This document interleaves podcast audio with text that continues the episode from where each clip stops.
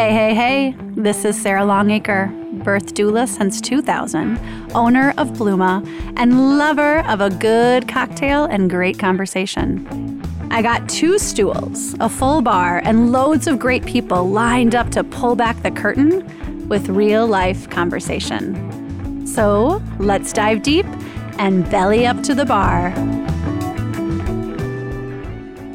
Hey, hey, hey! It's Sarah Longacre. Cheers to Cheers. my bellying up guests. They wanted Chardonnay tonight. I'm going for my classic Tito's and Diet Tonic, although I usually do LaCroix, but we're doing that tonight with some lemon and limes. I'm belling up with, I mean, I know my audience has heard this. I am a fan of therapy and talk and health and support. And I never have had a drink with my therapist. So I feel like really fucking I've never had a drink with my patients. Okay, well, we haven't crossed that line yet. I'm sure you're a fantastic therapist, but yes. Um, and today we're bellying up with um, with two experts in a topic that I hope, I pray, I have brought to the front line somewhat through my work in the past 20 years. But it's this topic of postpartum depression, postpartum anxiety, postpartum fuck you. Yes. um, so what what I'm going to do is I'm going to turn it over to you two to introduce yourselves. I want to hear what you title yourself. Do you have other people in your life? You know, just give me a little background, and then I'm going to give you my therapeutic because I just I can call myself a therapist in this moment. I'm going to give you what I think is the biggest issues in our country around um, postpartum depression. I shouldn't say issues, like why are we here? Yeah. And we've been here, right? Yes, we were, for a long but it was hidden in that closet. Mm-hmm. um, so I'm going to give you kind of what I think feeds into it, and then we're going to roll from there and and see how this bottle of Chard goes down with the with a pretty with a pretty heavy subject that we have to talk about. Yeah, absolutely. Yeah. All right. I'm Yeah. going to sit back and sip, and uh, you two are going to introduce yourselves. All right. All right, I will start. My name is Michelle Wiersgala. I am a psychiatrist and I specialize in perinatal psychiatry, which means I see people who are planning pregnancy, pregnant, postpartum, have had a reproductive loss of some sort. Um, and I've been doing that since about 2008. I had an awesome mentor at my old job who got me into the field. Um, and I have loved it so much. And it's been a real passion for me. And um, Gabe and I have a little dog and pony show where we often give talks at conferences and that kind of thing, in addition to our clinical work. Um, and it's just really fun, gratifying work where, you know, people get better. Um, and it's like just delightful. And one of the highlights of it is that so I have a husband and two daughters. And whenever I sit down at the dinner table with them, my daughters always ask me, What babies did you see today? And I say, Well, I saw Alexander, and he was very chubby and had brown hair. And so I get to sort of replay the day with them, which is a true uh, joy of the work. And I'm also guessing you actually can talk to your littles about like, and these these parents are struggling. Yes. You're you don't you're not like me. You don't sugarcoat it. You're like these these moms, these dads. They're coming to me Yeah. because they're having a hard time. Yeah, definitely. Like my kids definitely know what depression and anxiety are. Now mm. they know what schizophrenia is. Like they're very well versed in mental health stuff, that's for sure. Amen. Yeah. Amen. Yeah. And just because I have to ask, did you personally go through it, or did you feel like you had tools and equipment? I mean, did you walk at all the path? Yeah. I mean, I think that That's not what got you Um, into it per se. it's not what got me into it because I started doing the work before I had my daughter. Um, I definitely, you know, anyone who knows me will tell you I did not love being pregnant. um, it was really hard. I was pretty sick for a lot of the time and everything. And I had, I think, what you had alluded to before this experience of there's not that instant love right away where you're about that. expected to like be instantly in love. I had some trouble breastfeeding. So I had some challenges for sure. Um, my other daughter was adopted, so she was older when we met her in the first Mm-hmm. place. And so it was kind of a different experience. Um, But it But still yeah. must have a lot of the same things. I- like I adopted this child and I'm now have a new identity and we Yeah. have this new relationship. Yeah, totally. Which is why we put a chapter in our book that includes like looking at adoptive parents and non-birth parents in a broader oh, sense oh, too. Oh, did you hear the foreshadowing? The book. the book. Dun dun dun. All right. We're, we're, we're bellying up with another therapist. yeah. Um, so my name is uh, Gabriel Marr, and Michelle referred to me as Gabe, so that's what I kind of go by. Um, I uh, I'm a psychologist by training. I call myself a reproductive psychologist. So, um, but sort of s- similar patients in terms of what Michelle um, alluded to, right? So it's people preparing for a pregnancy, during pregnancy, after pregnancy, struggling with mental health related to fertility challenges or pregnancy loss. It's kind of the gamut of the reproductive time and experience. So I have been doing this work um, for about 10 and a half years um, started when I came to my current job to build a reproductive mental health program to screen for postpartum depression and anxiety and to build the treatment team of competent, qualified uh, mental health practitioners. Um, so that's been my world for the last uh, 10 and a half years. I too have a husband. And I am a proud one and done mom on purpose Yeah. um, uh, always planned that way. Um, like Michelle, I was not. I was not a fan of pregnancy. I was also an advanced maternal age mom. So you were like 31. I was 35. Oh, I got you beat, girl. I was 38, almost 39. Yeah. Well, when you go to school, I was Jerry. You were. yes. It's such an attractive. Oh, every word Yeah, in phrase birth it. Such a is nice way to awful. put and- it. yeah. Yeah, yeah, yeah, yeah. What- So, you know, like Michelle, both of us went to school for a very long time. So, uh, you know, I went to school basically from the age of five until 30. And you're And still paying the bill. Almost done. Thank God. um, but you know, my thought was like, well, now I just went to school for all these years to learn this stuff. Like, I'm not going to have a baby now, even though I was already, you know. So that's how that happened. But I can remember so many times during pregnancy, like just thinking, like, this is a young person's game. Right? Like, I know my 25 year old body would tolerate this way better than my 35 year old body. I feel like that's a whole other podcast too. Yeah. I so today I was actually a birth doula for a single mom by choice who's Mm-hmm. 42, and her mom was there. And her mom gave birth to her in her early 20s. And we were talking Uh-huh. about the pros and cons of both. And Mm-hmm. again, as an older mom at 38, I'm like, dude, I crushed my 20s and 30s. Yes. Is it different now? Absolutely. And there are pros and cons. Totally. You know, Yeah. to both. Totally. I But the it. physical part, probably more pros Yeah. for the younger. And- and- the maturity, maybe hopefully the financial stability, hopefully, Yeah. you know. I think I, I think emotionally yes and no, but like for me physically, I every day I worship. But I also like wanted to be pregnant since the day I was two. So anyway, okay. So um, uh, postpartum depression is something that we have all been in. Um, I hope that we can say that things are maybe changing. The fact that people are actually speaking about it and that there's resources. Okay. So, like many others out there, I didn't expect myself to get it. I had postpartum depression and mine felt very secretive because I was the owner of a pregnancy center and I was supposed to love it. So I'm just going to dive in and tell you what I think a big, Yes. some big pieces of what I really get, um, what really makes my blood boil. Yeah. When I talk to my clients, when I talk to anyone, one of the biggest things that I think prepares you for a successful postpartum is your birth. Yeah. Now, I know what y'all are thinking. Oh, a natural birth. No, I'm not. I'm talking about a birth where you are seen, mm-hmm. you are heard, you are physically in your body with an epidural, with a cesarean, with a natural birth, but that you are understanding that the choices and the people around you will affect. I mean, hands down, birth matters. And I believe that the way that you are birthed and the way you're treated will affect you for Yeah. a significant portion. Absolutely. Okay, good. Yeah. So we're on the page on that.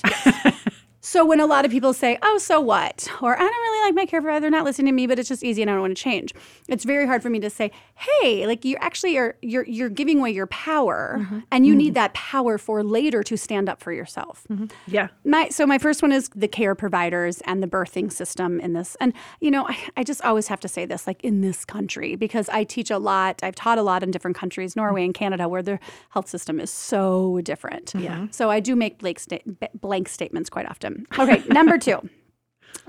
Speaking of the US, our system is broken in the United States of America when it comes to postpartum care. Mm-hmm. Yes. Number one, we do not go back to see a OB or a midwife for six weeks. You see a pediatrician, and I'm talking like generic general. I'm not talking home birth. I'm not talking other things. You don't go for six weeks. Do you know what happens from the time that baby comes out and gets onto your chest to going six weeks? And then when you go, do you know how, what the average length of that appointment visit is? like 10 minutes. It's under 15. And can we talk about how what the thing that isn't talked about is Mm-hmm. what happens to your body after you have a baby, whether it be cesarean, um, vaginal birth. Like, I mean, not to be graphic, right? But like, I was belly up, honey. right. Okay, good. Let's we will go then, right? Where like the amount of fluids of varying types that come out of you, like no, I. I was I worked in this world. I talked with birth parents, and when I when it happened to me, I was like, "Oh, this where is this in the pamphlet?" Seriously. right? Okay, so other than the so- like, here's the big diaper and your your witch hazel pads, but like you think, okay, well that's like for 24 hours. You're like, oh no, No. weeks of varying. Your uterus is the size of a basketball. Mm-hmm. It shrinks down to a size of a baseball, and inside it there is a open wound where your placenta was. the size of a dinner plate. Exactly. yes. So there's that. Oh, and by the way, your milk's coming in. Yeah. Mm-hmm. And More fluids And more and baby fluids. There's just a lot of fluids It's in the fourth trimester. It's a lot of juiciness. Yeah. Mm-hmm. Oh, and by the way, oh, you look in the mirror and you're like, oh, fuck. My life just changed literally overnight. Yeah. I have to care for this person. Maybe your relationship, you're like, and you suck at helping me. You know, then you start to wonder. And for other people, they look at it in their mirror and they're like, I'm amazing and I'm great. And so there's just, right, there's just hormones. So we got fluid, we got milk coming in, we got hormones. But We- it's but it's the point that it's not talked about. And to your point of like the system, like where is the education? Where is the and this is the other soapbox I get on around breastfeeding, right? Is that so I've had so many patients, you know, ha- struggle in some way, and I'm like, well, you know, and start kind of like just rattling off standard information about lactation, and they're like, what? None of my girlfriends talk about this. My mom never said this, right? So it's this place I think of so much post birth is where we we're struggling, thinking we're the weird one, and it's because it's like no one's talking about it. okay, okay, but I got to interrupt on this one. Okay. because I'm going to be honest with you. I sit there with 32 moms on a Saturday morning at Blooma, mm-hmm. and a lot of them are first time. I'm going to just go for 90%. Yeah. And I'm like, you guys, what are you going to do for postpartum? We talk about postpartum, and they're like, it's all going to be fine. Exactly. It's all going to be fine. I'm like, no, no, it's no, like, what are you going to do? Yeah. So I feel like there's this sense of, which, mm, perfect transitions me to point three, which is the this pressure of what the hallmark that we mm. put on on. Oh my gosh, congratulations! You're pregnant. You're gonna have a baby. Oh my god, your life's gonna change forever. Your heart's gonna live on your sleeve. It's gonna be amazing. Here's all this cute stuff. It's so great that there's almost like no room. Mm-hmm. But then people are like, well, I don't want to hear the scary stuff. I'll deal with it when I get there.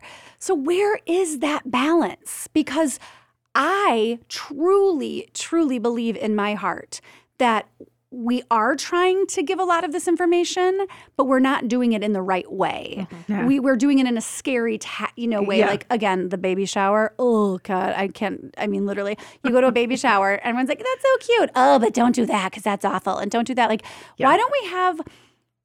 I mean, again, the, we talk so much about birth, right?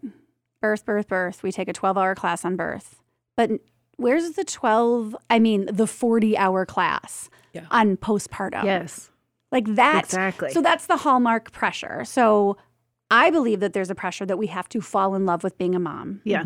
And we can't say out loud, I don't want to do this. Yes. That you have, to, you have to look at your baby. I mean, people say you'll give birth and you'll look at your baby and you'll meet your soulmate and like all this pressure. Mm-hmm. I, I, I did not. Yeah, no, uh, so many people don't. I mean, it's just really sort of uh, uh, such a common experience to have this kiddo arrive and just be like, huh, cute. Well, and mostly when they arrive, it. you go, thank God I'm done with that. Yes, People say all the time, I didn't cry when mm. I saw my baby. I'm like, because you were so glad to be done. there's Right, and dehydrated there, right? probably. Yeah. and just like give me a burger and a bottle of brew, booze, Yeah. you know. Right. That's all I Yes. thought during me. But yeah, so where where is that conversation? Okay, fourth point, and then I'm gonna pass it to you, loves. My fourth point, I believe that social media does phenomenal things for a lot. I believe we're doing lots of good with sharing things. And I think it is the devil. Mm-hmm. Yeah, it's both. I gave birth five weeks ago. I'm breastfeeding and I'm scrolling. I'm scrolling. I didn't have the birth I want. Mm-hmm. My partner didn't show up the way I wanted. I don't, I didn't feel heard. I didn't feel seen. And now I'm reading these stories. It was magical and mm. there was glitter. I, like, I, it's so I like pushed two times and the baby came. out. Totally. Achoo, achoo. So I I think like so just again, a little recap. We don't talk about birth. Our system is broken. We don't have postpartum doulas that should be paid for by the government. Mm-hmm. Gosh, we should have thousands more of those. Thousands. Yes. No one's even coming to lactation. No one's mm-hmm. even, you know. People don't even know there's such a person as a lactation no, consultant. no. Yeah. And you're like, oh, you're supposed to do this and all this stuff. The pressure of falling in love and social media. So All the things. So, as two therapists, if if if I was sitting across from you right now, mm-hmm. due in a month, what would you say? And and what's in and what's in that golden book of yours that's going to help? So, I- mean, it's interesting that some of these things really do come up in the book and were cardinal reasons why we wrote the book. So, postpartum plan, for example, you know, everyone talks about birth plan. Um, and they they have their pluses and minuses. No, I mean, don't do a birth plan. I, I say mean- do an introduction to the staff. Hey, this is who I am. This is what I believe. yeah. Thanks. I mean, I think you have to go into a birth plan knowing that potentially 0% of it will actually happen, right? And I think if you have that attitude towards it, sometimes it can alleviate some anxiety about it if you can think ahead, you know. oh, absolutely. But what you really need is a postpartum plan. And this comes to the point you were making, which is we don't talk about, like, in detail, the logistics of who's getting up with the baby this Tuesday at 4 a.m. and who's getting up with the baby on Wednesday at 3 a.m. and how does this all work out? And so in our book, we have an excellent worksheet called Your Postpartum Plan, where you actually write down on paper what is your plan for sleep? What is your plan for outside childcare? What is your plan for sex? What is your plan for getting to Navigating the gym? Yes. How do okay, you okay. get? Can you we know. can we can we go back to the first one? Yeah. Yeah. So I, I make up like half the shit that I say to my my clients, but I, I think I'm kind of right sometimes. So when I tell them, and when I left this mom today who gave birth, I say, the the big you want you want to go into a postpartum depression, don't sleep. You mm-hmm. want to get yourself healthy, and I really try to break down the day. I've come up with this concept. I totally made it up, but I think let's not actually. I mean, I love the plan idea, but don't think of your day as 24 hours. Think of your day as four hours. So in the next four hours, what do you need to do? You need to sleep, you need to eat, and you need to feed the baby. That is plenty of four hours. Yeah. That will fill That all will four fill of the those. time. How Yes. much do you two think that sleep is a major part of what plays into this, besides it being hereditary and other things? And I always say to uh, when I'm doing trainings for clinicians or to my patients that I have zero patients with depression and anxiety who sleep properly. Too much. wait, you got to say that. You got to say that again. That was a mouthful. I have zero patients with depression and anxiety who sleep properly. Okay, I do. I just switched the word patients to patient. Oh yeah, okay, patience yeah. with a T. You're- okay, Yes, I okay, have patient yeah. clients. Your- your is another client- one, your yes. client, okay. Yeah, yeah, because it is either too much, not getting, you know, staying in bed too long, insomnia, falling asleep fine, but then waking up at two o'clock, napping during the day so you can't sleep at night. My, my brain's going a mile a minute so I can't fall asleep, right? Like those two conditions, sleep affects it in so many different ways. So whether it's postpartum or just depression and anxiety in an adult period, like that component of mental rest has to be. Um, so Michelle and I in the book we talk a lot about the the idea of sleep and strategies to get that done because you're not going to sleep eight hours in a row for a while. But that's what I'm saying. Like we can't look at 24 hours Right, sometimes. Right, right. So we are one of our tricks is to sort of go like, hey, your your goal is to get six hours in a 24 hour cycle, in a 24 hour period, Love that. right? Which might mean it's, you know, a two hour chunk from midnight to two, then the baby gets up and you feed the baby. And then it's from three to four, and then you take a, you know, one and a half hour nap during the day when the baby is sleeping, right? And so that six hour magic number is enough to keep your adult brain functioning ish. right? Like you don't want to do that for the next 30 years, but for the next like three to four months, that is enough. One of my, um, a former colleague of mine in a different job is a sleep psychologist, and he always said parents in the fourth trimester should operate like they are drunk drivers behind the wheel Absolutely. because of the sleep deprivation, right? And, so, those of us that actually drank and did sleep, we should definitely not even be like, don't right, do not use alcohol to fall asleep. That is not good sleep. Um, right. So yeah, I think that that is it is de- sleep is both a causal factor and something that keeps the depression and anxiety going. It's a cause and an effect. Okay, that's really six hours and 24. If you take anything from today, please, that is a great tip. Also, the suggestion sleep when the baby is sleeping is garbage. Okay, let's talk about that. Because I have to say, I think a big reason that people are not sleeping more th- at this day and age.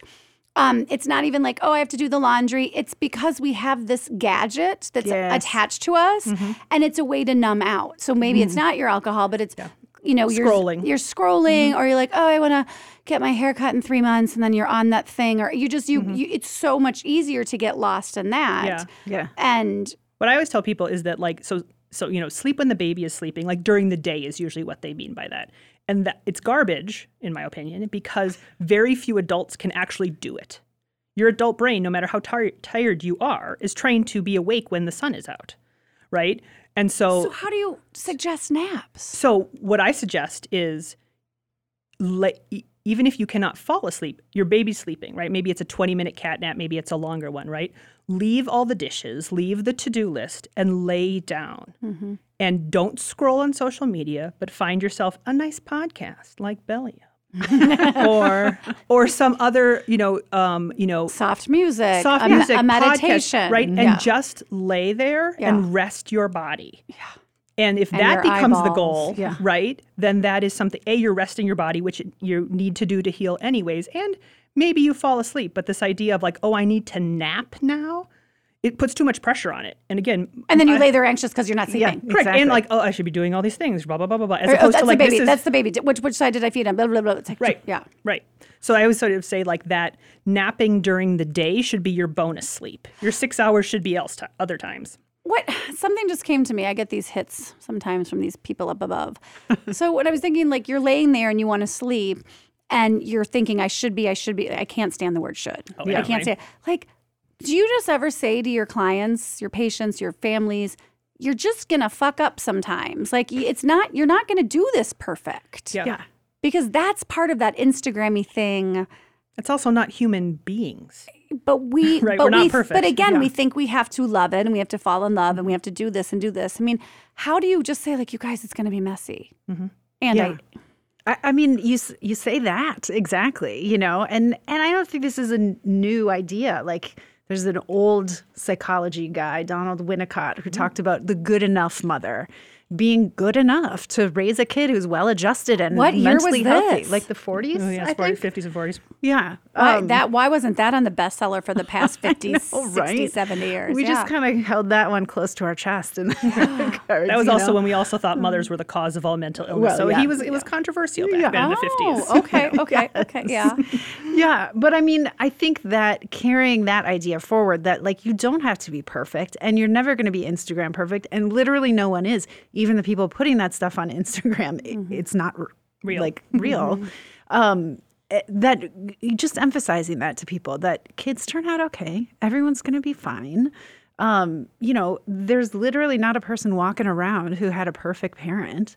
Um, and here we all are Yeah. doing great things. And that's what like the tone, you know, Michelle and I for that that very reason, like the tone in our book is that sort of straight talk, right? Which is sort of going to be like, hey, you know what? Breastfeeding isn't this magical thing that works so perfect. If you struggle, here are things that you can do. And if you have to stop, that's fine too. And if you have to supplement, that's fine too. But this reality of like, um, Michelle always kind of says it like this, where it's like, there are wonderful moments in parenting of at any age, right? And there are awful, difficult, dif- challenging moments. And our goal as practitioners is just to make more of the nice ones mm. and less of the bad. But we're not going to eliminate it. Michelle and I with our kids, right? Like we don't ha- n- never get frustrated with our kids because that's just not how life and parenting goes. So I, I, I don't want to get I don't want to get too crazy clinical, but I feel like we got go for it. Yeah, We well, could. that's I know you You're- can. That's our wheelhouse. We could I totally go know. there. I just I'm I'm getting to that place where I can hear myself say, so when do we know when there's a problem? So Mm-hmm. for example, I'm just I can only tell my story, which is you know, during the day I acted fine, Mm-hmm. um, and I did it. But at night when I was breastfeeding, the the the thoughts, whew, Mm-hmm. they were. It was February, and she was a couple months old, and I lived in a very old house, a 1904 house, and I thought in 1904 they didn't have the heat that I have right now. Did the dad get really mad at the mom, and did he take the baby out, and did they mm. freeze the baby to death? Hmm. And then I would have the next thought would be I'm sitting in a rocking chair in heat with the shower and water and my baby who's clothed. There's a woman right now in India who's being raped and breastfeeding her baby at the same time. Like the, Right. the, the How dare I feel terrible because other people have it worse? so I finally came out and told someone, what do I do in the middle of the night when all I can think about is everybody who doesn't have what I have and how d- scared and depressed and sad I am? And she was great. She she she handled it well, and that's when she basically turned me in, and I got on meds, and they had an intervention with me. Um, but how do I know?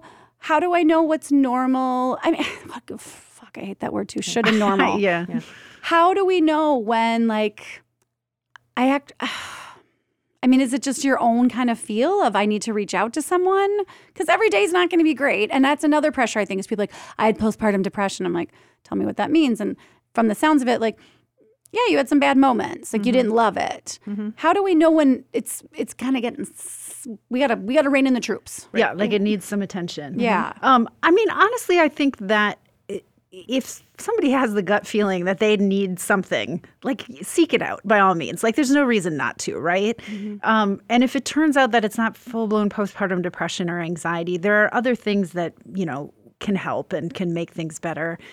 In mental health, there's sort of a rule of thumb that if something needs clinical attention, medications, therapy, you know, anything along those lines, it's because it gets in the way of your functioning, which can be a tough thing to sort out when you're the parent of a newborn, right? Because already the newborn is getting in the way of your functioning.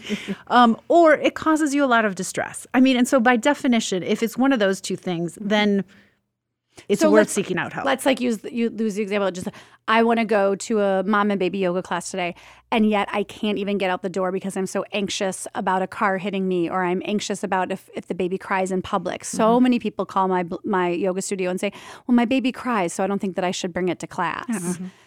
Whew, I'm like, that's what we're here for is to cry, Mm-hmm. all of us. But how do we know? So like that to me is like, hey, yeah, if you haven't left the house, you know, and with the caveat of it's not January in Minnesota and it's negative 10, you shouldn't bring And you didn't birth 15 days ago because my rule Right. is five days in the bed, Yeah. five days around the bed, and five days in the house. Right. I like that. Right. One whole month, you should like mm-hmm. maybe take a walk around the block, but Yeah. don't take your kid to the first trip to Target. No. Especially after Yeah. COVID. There's a thing Yeah. called online ordering. Yeah. Yes. But it's I- but to your that, that question is like I have this desire to do this thing, but I can't bring myself to it. Right? That's impairing your functioning.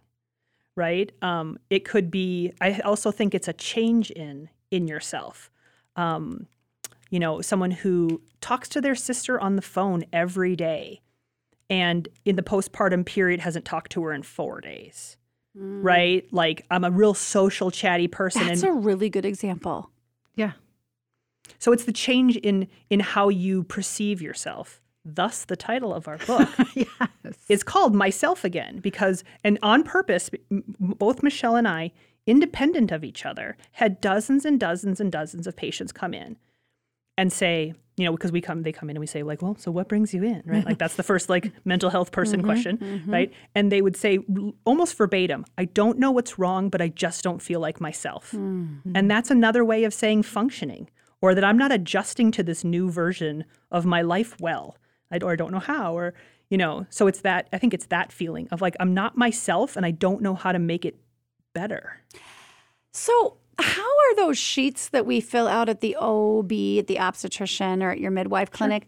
how are they even getting away with like five questions that are so poor? Hmm. Like I think about suicide. Like like I didn't think about suicide, but I thought definitely like Death and dying stuff. I didn't, but I didn't die. Yeah, other she, people. uh, she yeah. was, yeah, Yeah, the baby dies. The ba- something yeah. bad happens to the baby. Yeah. or like, how do I have negative thoughts? I'm like, well, I'm kind of a negative person anyway. I don't know. Like, we, where, where else do, is there resources online that you can suggest for people that are like maybe holding a baby right now, going, God, this kind of rings a bell. Mm-hmm. Um, I mean, besides picking up the book and and whatnot, but is there any just overarching belief system that this country has around support that people can go to? I know it's a big question. Mm, that is a big question. I mean, there. So, well, two things. So, the screening questionnaires that you asked about, they actually have pretty good data in terms of picking up on people who have postpartum depression anxiety. They are merely screening questionnaires. They're not diagnostic tools. They're just a way to get people to the attention of a program like ours, for example, Or their uh-huh. where a care OBGYN. coordinator mm-hmm. reaches out, or their pediatrician, or their OB, or somebody reaches out to them and asks more questions. Mm-hmm. Um, but I will put in a plug for Postpartum Support International. yes. I was waiting for that answer because I was curious. I, I send mm-hmm. a lot of people there. They're fantastic. I mean, they've got a very robust online presence, and part of what they have in their website is a database of practitioners, therapists, psychiatrists who work with people who have postpartum depression Because and let, let's also just start there. yeah, Finding the person yeah. Who and knows what they're doing? who, kn- oh, don't get me started. I always say for every 10 therapists, there's Mm-hmm. one that's good and hopefully it's good for you. You- Like it's, Yeah. so I have had too many people say, oh, yeah, it's May. Oh, yeah. I'm definitely know that I, my anxiety is huge. I thought I was going to die in birth. Oh, I just called my insurance. I can get in August 10th. Yep. So I'm hoping that Postpartum International would have some of those people that, I mean, it's hard. Yeah. So what they have, um, and our, our Minnesota chapter Mm-hmm. is um, a group called Pregnancy and Postpartum Minnesota. Yeah. Um, and that's we've we're one of the oldest chapters from PSI. Well, and for those of you who are listening around the world and around the country, they probably have telehealth. and Mm-hmm. and PSI actually is an international. It has is can, um, can, Canada for sure, but they have a, a list like a directory of They vetted don't have people. postpartum depression because in Canada because their healthcare system is so much better because you actually um, have people come to your home for days and days and days. I'm kidding. I know that they. I know. I have just worked on a project with actually like the Providence of Newfoundland um, Oh. for this very thing, where th- that this is they are just starting their sort of postpartum mental health journey in their healthcare system there, but it'll be great. Um, so yeah, so I think PSI is great, and I think it's looking for um, clinicians, psychiatrists, uh, therapists, right, who um, have formal training, right? Most of the people on that list from PSI, like you have to be certified. Michelle and I have credentials that prove that we jumped through the hoops and took a test that we know what we're doing. You And then- waited. you waited to have children because you were like, I went to school. I need to kick ass doing lots, this. lots of school. Lots of Yeah, school. lots of school. Um, you know, and, and I think Michelle can speak to it, but I, I'm a big believer in finding the prescriber who knows what they're talking about when it comes to medication use during pregnancy and lactation. And if you have a doctor or a midwife or a pediatrician or any sort of medical provider who says that is not safe, you need to find a new doctor. Amen. Michelle? yeah i mean i you know don't get me started on this one but like the if i had a nickel for every time another doc or a pharmacist told one of my patients oh you can't do that. You're pregnant. You can't take that. You know this is really dangerous and scares the crap out of them mm-hmm. when it's not even evidence-based or actually true um, I mean, it's it. I would have a lot of nickels. A lot. many, or, many or- nickels. Or they don't even know which one to prescribe because I was Yeah. so I had a home birth and so I had to go to an obstetrician to get some medication. She's like, "Well, I think if you take this one, I don't know, maybe you should try this one." I'm like, "Oh, you're really." Or they say, which one do you want? Right? Which, uh, like, it's one thing to sort of have a doctor say, hey, there are two choices. Here are the pros and cons. That, as opposed to, I come in, well, well, I don't know. What do you What do you think? like tell me what the side effects Literally, are. Literally, why Yeah. you went to school to tell me what I should think about this? Yes. You know, But there are people that specialize in absolutely. Yes. And there are, Yeah. and, you there- don't have to be on it forever. No, no. And there's people like Michelle, right, who are the psychiatrists of it, but like we work with tons of OBs and tons of midwives who are competent to treat and prescribe those medicines for those like mild and moderate cases, mm-hmm. right? So like cuz I think sometimes like mental health can be very scary, psychiatry can be very scary, mm-hmm. right? But your trusted OB, like there are oh, plenty of yes. doctors that are competent for that starting dose of Zoloft. You know, when you don't have other me- medical complications or other complicated medical mental health things. Well, and even beyond that, I mean, I, I will say, like, shout out to the Park Nicollet OBs and midwives who They are, are just excellent. amazing. Like, they know their stuff when it comes to mental health and treatment. Well, Um, it's funny. When I lost my second daughter, I was 22 weeks and I went for an ultrasound and I was planning a home birth, so I went to a different place. I got into Park Nicollet and literally one of the midwives walked in and she's like, Well, first thing we're going to do is get you on something Mm-hmm. just because she knew that that was going to be such a huge loss for me Yeah. and I was going to need that. And that was fantastic. And to not feel like I had to ask for it. Like, hey, I'm going to be sad. Like, Yeah. this is going to kind of suck. Or I think you know what I, what is where, where I'm I'm going to take us on a tangent Yes. for a second, right? Because that that pregnancy after loss Mm. is if you want to have some anxiety, like do, have a baby, have your rainbow baby, right? And you know, I think I have had so many patients have this experience where they are anxious during that pregnancy. They're even anxious after they make it past the week mark of whenever they lost their first baby, and they It's are like not 40% of my clients right, Right. now. I'm just coaching them on uh-huh. like, and it's getting through it because like there's uh, we're not going to get you to zen buddhist master No. until that baby comes out Yeah. you're okay he or she they are okay Yeah. and now huh you know wipe the sweat off the brow and we're okay you know? So i think that even that expectation of like this i shouldn't feel this way. Yeah no it makes logical sense that you should feel anxious about this right now. We need to keep it at a place where you're again functioning Yeah. and not like in a ball in the corner Can you find know? can you find a couple can you kind of find a couple little nuggets in there though of like joy?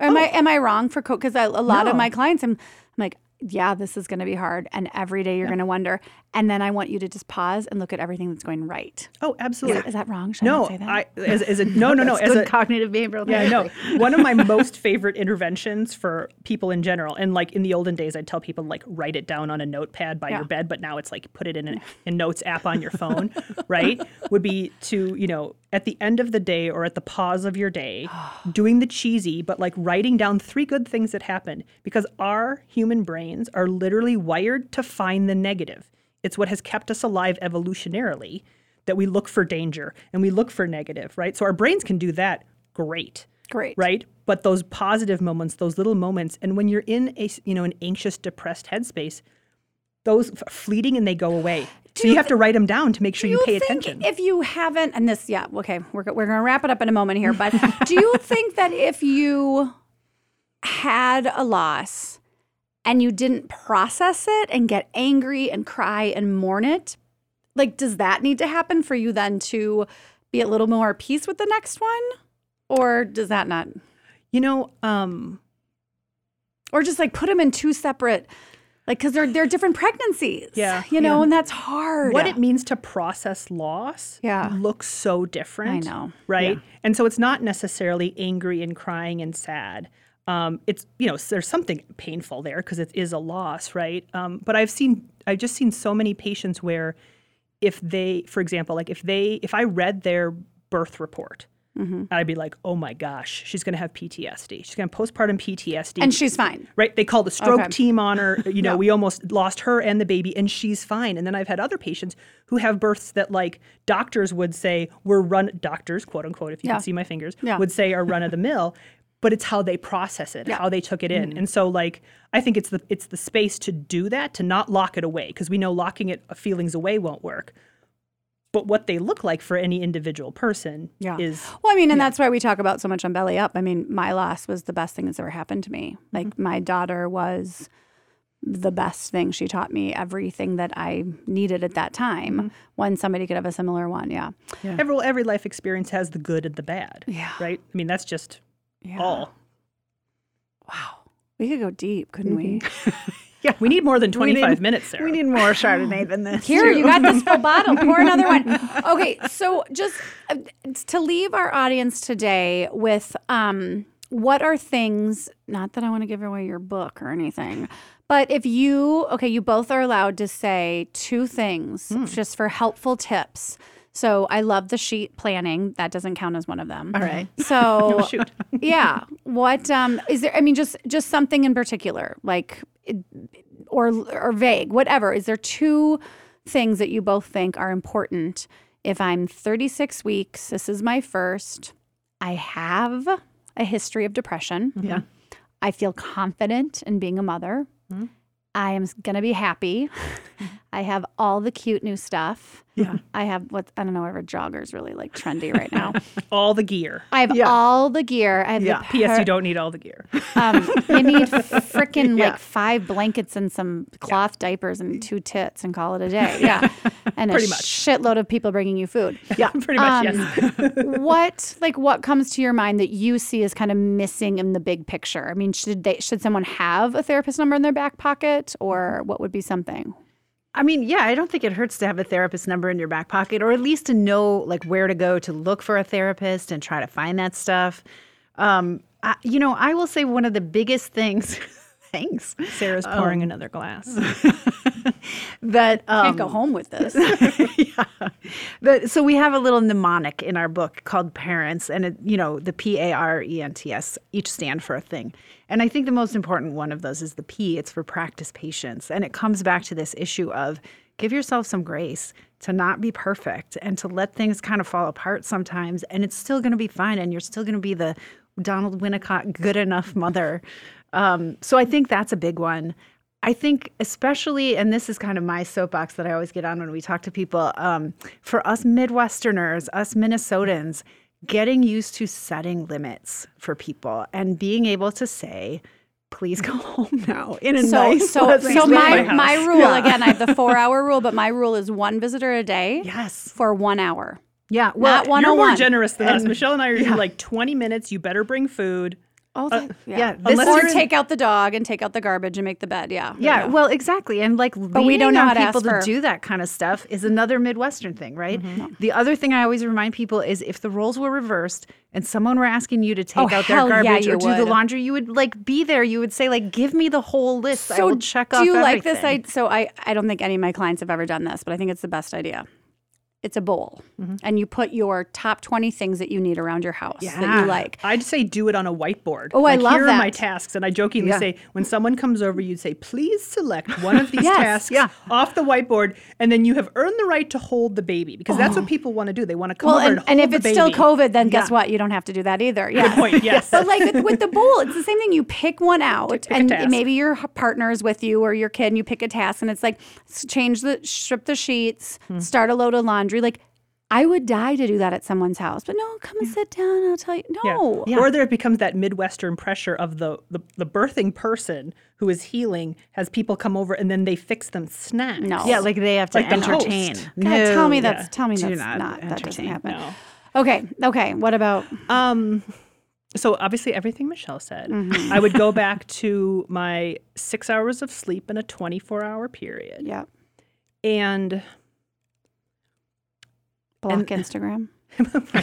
Sorry, I I'm have so anti. I, well, no, I have banned many a patient from Mm-hmm. like, you know, six years ago it was baby center. And I Oh, was yeah, like, yeah. you cannot read any articles about birthing your babies unless those people have multiple credentials after their name. Uh, my rule is in pregnancy and birth, no googling. No Googling. You call no. your doula. yeah, no Googling. We will send you evidence-based articles. Yeah. Yeah. Yeah.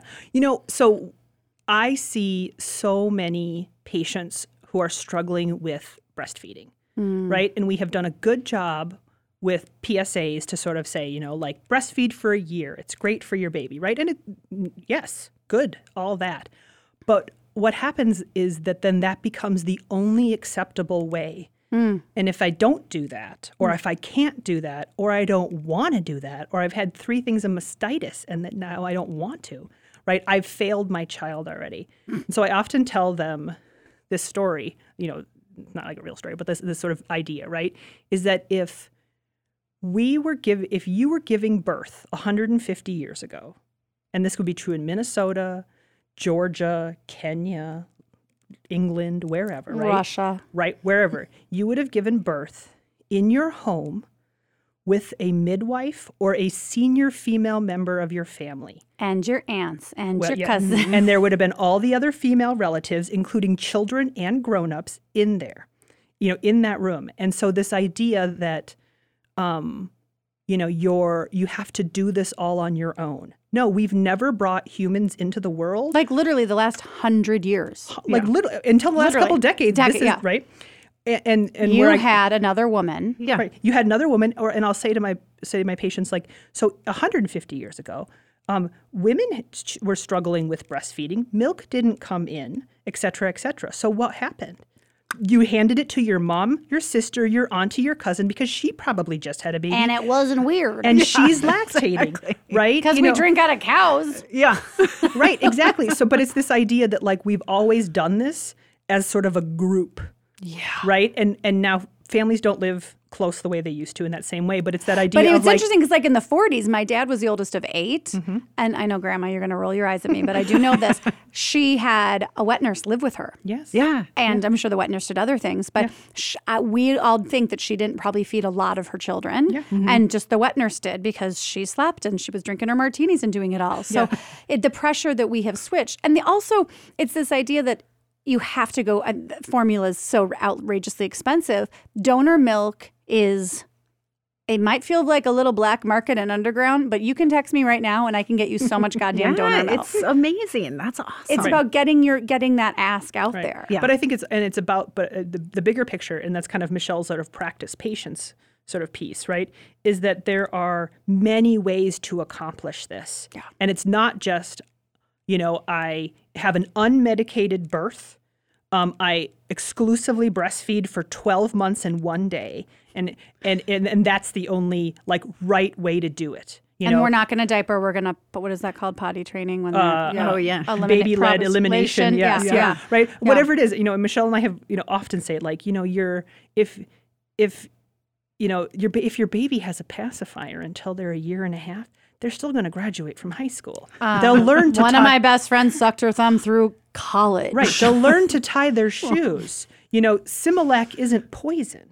You know, like, and so I think it's that place of flexibility that there are many ways to get this thing Ooh, done. I love that. Yeah. Flexibility, patience. We're not going to get into this now, but I would love, an audience, I would love, love, love to hear from you because I want to hear more about going back to work, mm, how yeah, we yeah. can fight for what we all deserve. It's changing slowly, but we've, I, in the 20 years I've been in this work, um, we are seeing a little bit more of, mm-hmm. of stay home because I think that's probably also a really big topic around postpartum depression. Mm-hmm, mm-hmm. When you're at nine weeks, 10 weeks, and you're like, in two weeks, in two weeks, someone's going to be with my baby and I have to go back with this brain on, yeah. which no one should Right. do. Or Right, I've it's- left my job and I'm staring down this long tunnel of, oh my gosh, now all I have to do is hang out with this baby all day long and I'm so bored already. I, you know, I went back to work at six weeks oh, Man. because I didn't want to stay home. and then I dealt with postpartum depression because I was trying to do it all. so, oh, you guys, I cannot thank you enough. Thanks for having me. I us. know that other people. you. So let's scream the book one more time. Yeah. And where they can find it on all the places where you purchase your. Yes. So it's called Myself Again, the Parents Postpartum Survival Guide. You can get it, best of all, Magers and Quinn by Local. if you want to touch local. it before you actually buy it. yeah. yes. You can get it from our That's if, publisher. that's that's if you live in Minneapolis and you Yes. are brave enough to drive uptown. Which, by the way, uptown is just fine. You guys, yes. it's- everybody's you can go to Uptown. yeah, yeah. Go support them. Um, you can get it from our publisher, Preclaris Press, and you can get it on Amazon. Oh, And you can- everywhere from local to Amazon. and if you want to learn, if you want to f- see that information, learn more about Michelle and I, we actually have a brand new website about the book. It's called mompsychdocs.com. Mom psychdocs.com. M O M P S Y C H D O C S dot com. Yeah. I think they should have their own podcast, you guys. kind of digging this. All right. As I place my hand on my heart and I take a deep breath to Michelle and Gabe and to all of the moms out there who are curled up in a ball and crying and wondering how they're going to get through this, we send you so much love.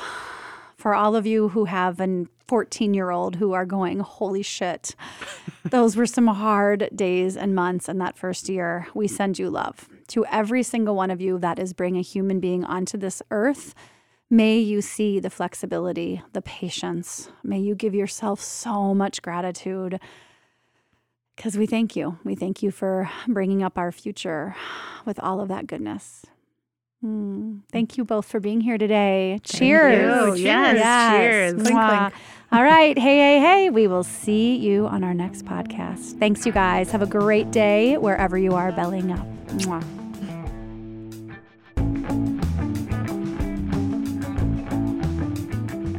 Hey, hey, hey, this is Meta. Belly Up with my mom, Sarah Longacre. And please subscribe, like, and share some Belly Up love.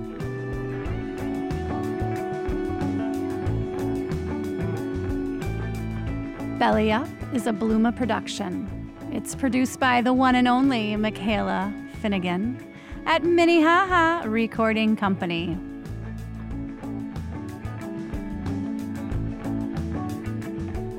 Hi, this is Mary from Blooma. Thank you so much for being part of the Blooma community. We're so happy you're here. We love hearing from our families, and as a small business, one of the most powerful things you can do is share your stories with us. I love when you take us on Instagram, leave a Google review, or email me your birth story or photos from class. This is a great way that we can share the Blooma love and reach new folks who could use a little Blooma in their lives. Find us at blooma.com.